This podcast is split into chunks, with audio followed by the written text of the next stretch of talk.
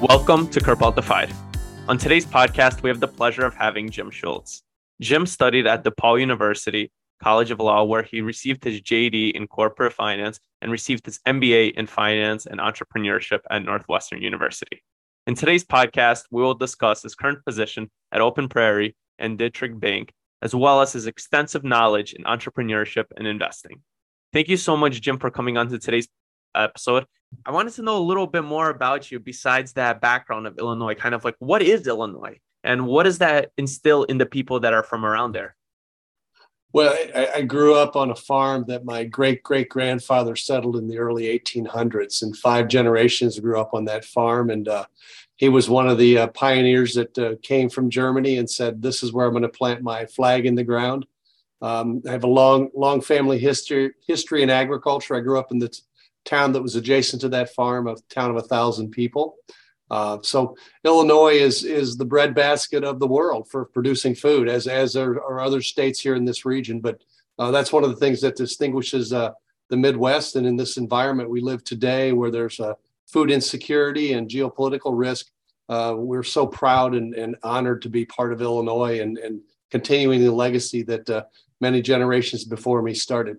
I think agriculture is something that most people don't necessarily focus on. When you're from a big city, you see all these bakeries, and that's kind of what you think of the industry. But a lot of the innovation is really important because as the world expands, the land stays the same amount. And it's important for farmers to innovate and figure out how they can maximize their crops. And I think it's one of the areas that within the next coming decades is going to be full of innovation. How do you get plants to grow more efficiently? How do you how do you use water more efficiently? Can you talk a little bit more about some technologies that are coming out in the space that you're super excited about? Sure. I, I, think it's important to note that ag has always been innovative. It's, it's only become recently in the public media seen as an innovation opportunity. We, we, our family started in the soybean business in the, in the uh, early 1950s. Uh, soybeans were a very small fraction, less than 1% of production of US agriculture. Today, it's about 30% or more of our world or US production. So, so as an example, innovation has always been a hallmark of agriculture. Uh, I think what we've seen most recently, though, and where I'm excited, is about the, the use of data uh, and the opportunity to interface with the consumer to drive even better consumer choices and consumer information. And, and those are two areas that we focus on today as we look at agriculture becoming a lawyer is not just getting that paper and now you're practicing law. It's about the mindset and the way that you approach situations. And similarly, I'm majoring in engineering. Once I graduate, I don't plan to practice as an engineer. I plan on working in the technology industry, but with that engineering mindset, the way that you approach situations, the way that you solve problems. In many industries, that that's like crucial of the person when it comes to how do you approach the situations. And I think it's interesting that you mentioned how your dad was also a lawyer and didn't practice it. Did that encourage you in any way when you were approaching college to maybe I'm not going to become a lawyer after all? Or did you kind of initially want to be a lawyer and then you changed your mind afterwards? No, day one, I knew I was not going to practice law. And, and I actually remember that moment when I sat down for my first torts class at nine o'clock on a Monday morning uh, and said to myself, I kind of pinched myself, said, You're really going to go through this next three years?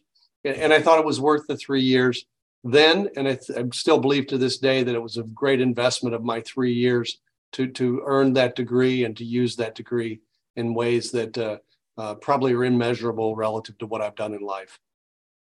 It's quite amazing that you had the support of your family to get a degree that you ultimately wanted to use to help you understand the industry that you're going to go into, as opposed to use it to practice what usually that it, that degree is used for did that degree end up helping you with your early life in the investing world, specifically in the venture capital industry out of college?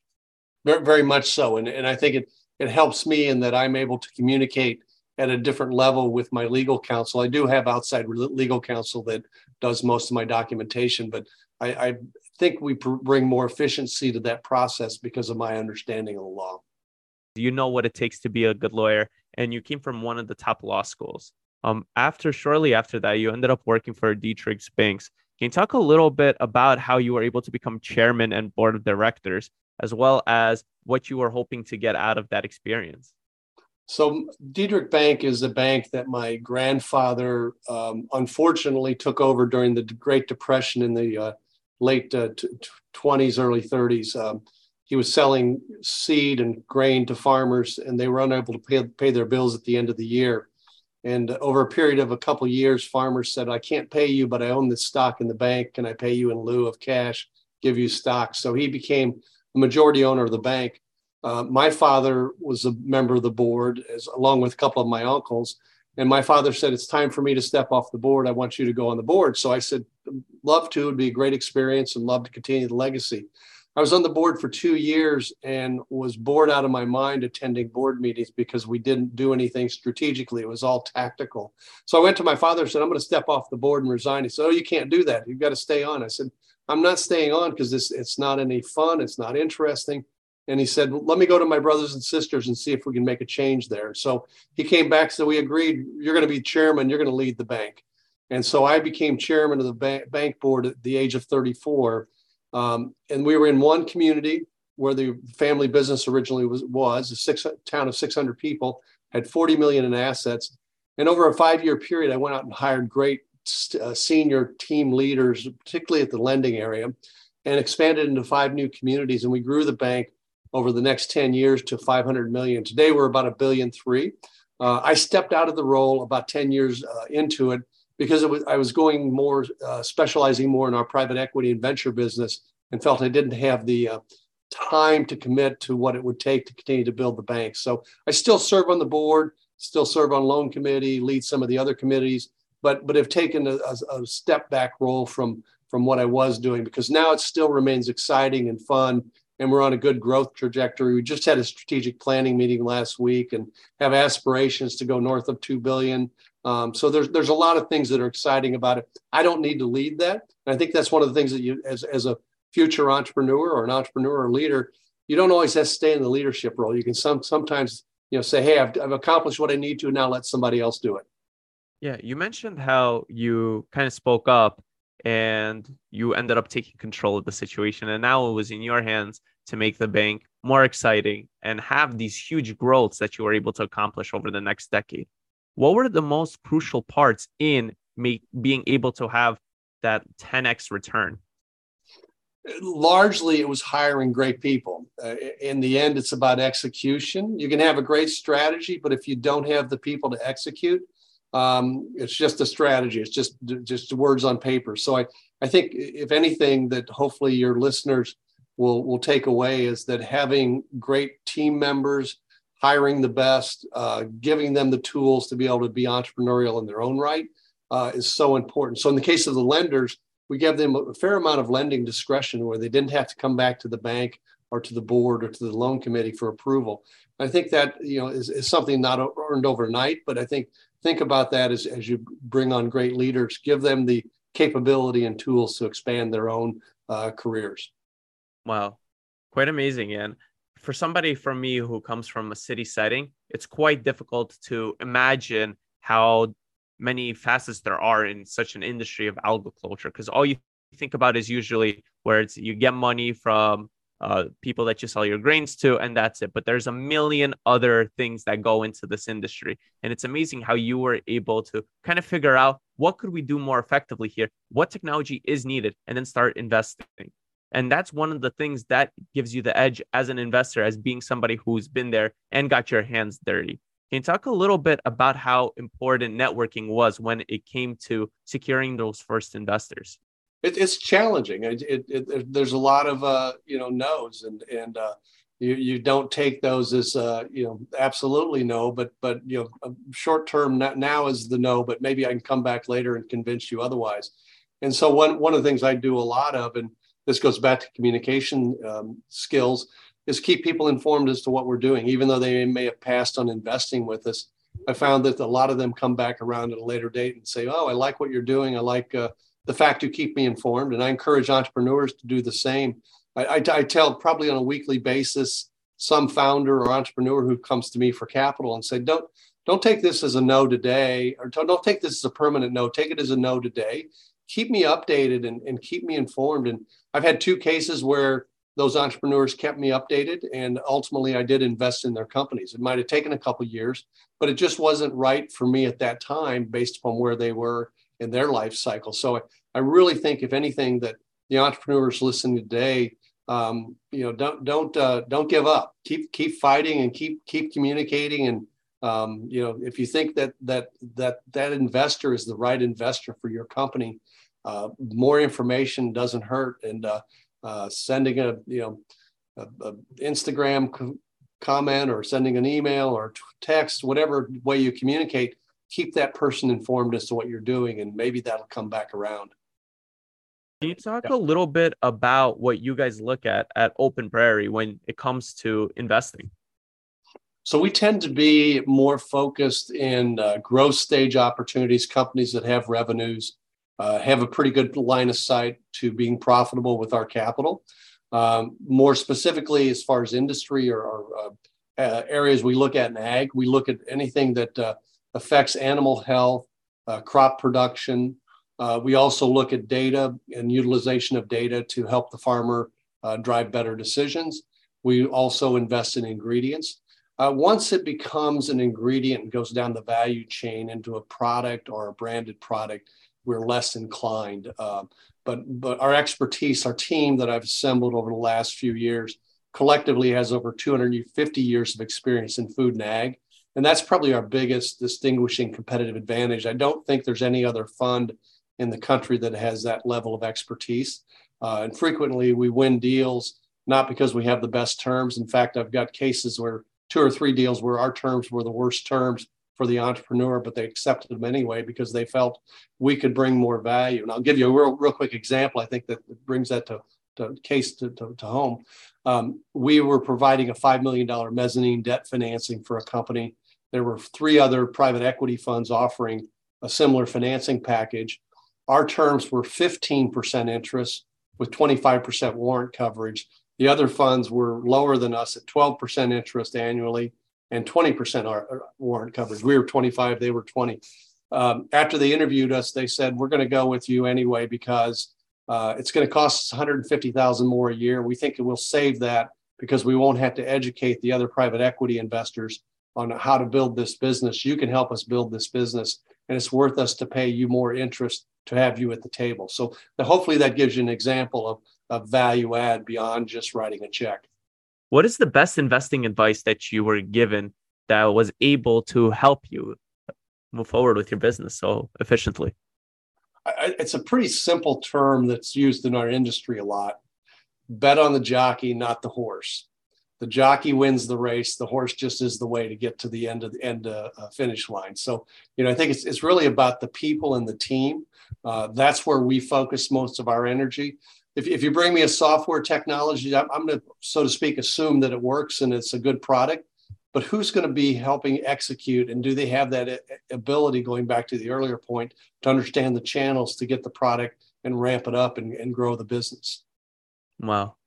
And it's quite amazing that you were able to use that mindset and network with people. And in 2015, the governor of Illinois appointed you as director of Illinois' Department of commerce and economics opportunity. Mm-hmm. Can you talk about the importance of that position as well as you if it gave you a confidence boost as well as maybe if you had imposter syndrome getting that award?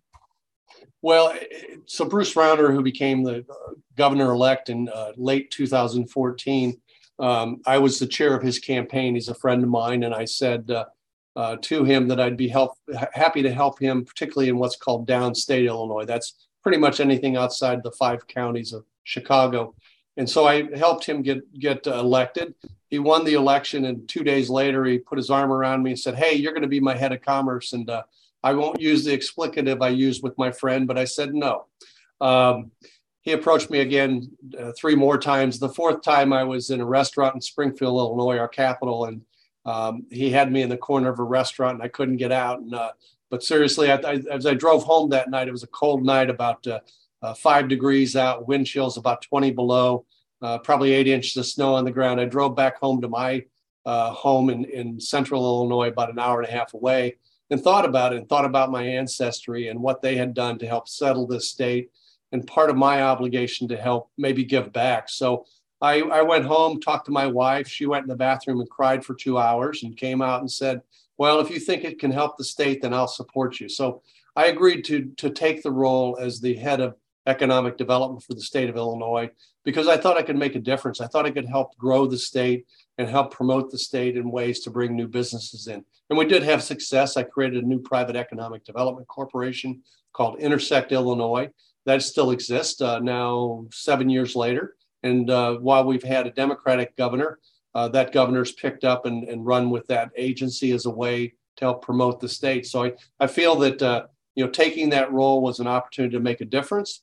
And I think you know seven years later, looking back, I think we definitely have made a difference, and hopefully next generations will continue to to make that same difference. Can you talk a little bit about some mistakes that you made along your career and how you were able to overcome them? Since I've mainly been involved in financing businesses, I think one of the mistakes that I reflect on occasionally, not a lot, because I don't think you can manage a business by looking in the rearview mirror. The windshield's where you ought to be spending more of your time looking. Uh, I invested in an entrepreneur that had never been an entrepreneur, had aspirations of being CEO, was more worried about title and I invested personally 150,000 in his business. And within 10 months, that money was gone and there was no real value in what he created. Um, shame on me. That was my mistake. I don't blame him for that. Uh, that was my not paying the proper attention to growing the business. And uh, uh, so I, I, look at that as an example going back to the earlier thing bet on the jockey, and, and, and that's going to win the race for you. Wow. Thank you so much for taking the time and coming on to today's episode. We want to end off the podcast and talk a little bit more about some books that you would recommend to help aspiring entrepreneurs as well as people that are interested in learning more about the ag tech space. So you know, I think there's there's um, uh, four four books I'm going to point you to that I think are good books to consider. Uh, one is by John Doerr called Measure What Matters. Uh, it's a great book on you know there's all kind of data flying at us, but really there's only three or four or five things you probably really need to pay attention to. So Measure What Matters is a good book. Another one by Bo Peabody uh, is called Lucky or Smart, The Secrets to an Entrepreneurial Life. Um, probably my favorite book that I read when I was 12 years old. My second favorite book. I'm going to tell you my favorite in a second. My, my favorite book is How to Win Friends and Influence People, written by Dale Carnegie. I read that book at the age of 12 and I read it again at the age of 21. I need to re, re, rewrite, read it again. I still have the original book when I was 12 years old. But, but my favorite book, and I think the most entrepreneurial book ever written, um, has, has the following lines in it. I'm to I'm gonna just read from it real quickly. Um, here, here, are some of the lines, and you'll catch it quickly, and I'll, I'll, I'll tell you the name of the book. Would you like them in a house? Would you like them with a mouse? Would you eat them in a box? Would you eat them with a fox? Would you, could you on a boat? That book, my favorite book is, is uh, this book by Dr. Seuss called Green Eggs and Ham. If you're an entrepreneur and you haven't read this book, you need to get it and read it because it's a simple 90 second read, but it tells you everything about life. Keep asking the question, keep saying, hey, will you do it this way? Can, can I convince you to do it this way? Don't ever give up. And so, so again, uh, Dr. Seuss's book is, is is the best entrepreneurial book I think that's out there. Wow. Thank you, Jim, so much for coming on to today's podcast. We'll link all the books that you mentioned, as well as some links for entrepreneurs that may be in the ag tech space that are interested in reaching out. Um, thank you so much for taking the time. And if you have something to say to the audience, now is your chance. Well, uh, again, I'll be redundant. Don't don't let somebody tell you no. That's not the answer. That's that ultimately you're going to get. Keep pushing for yes, and you will get there.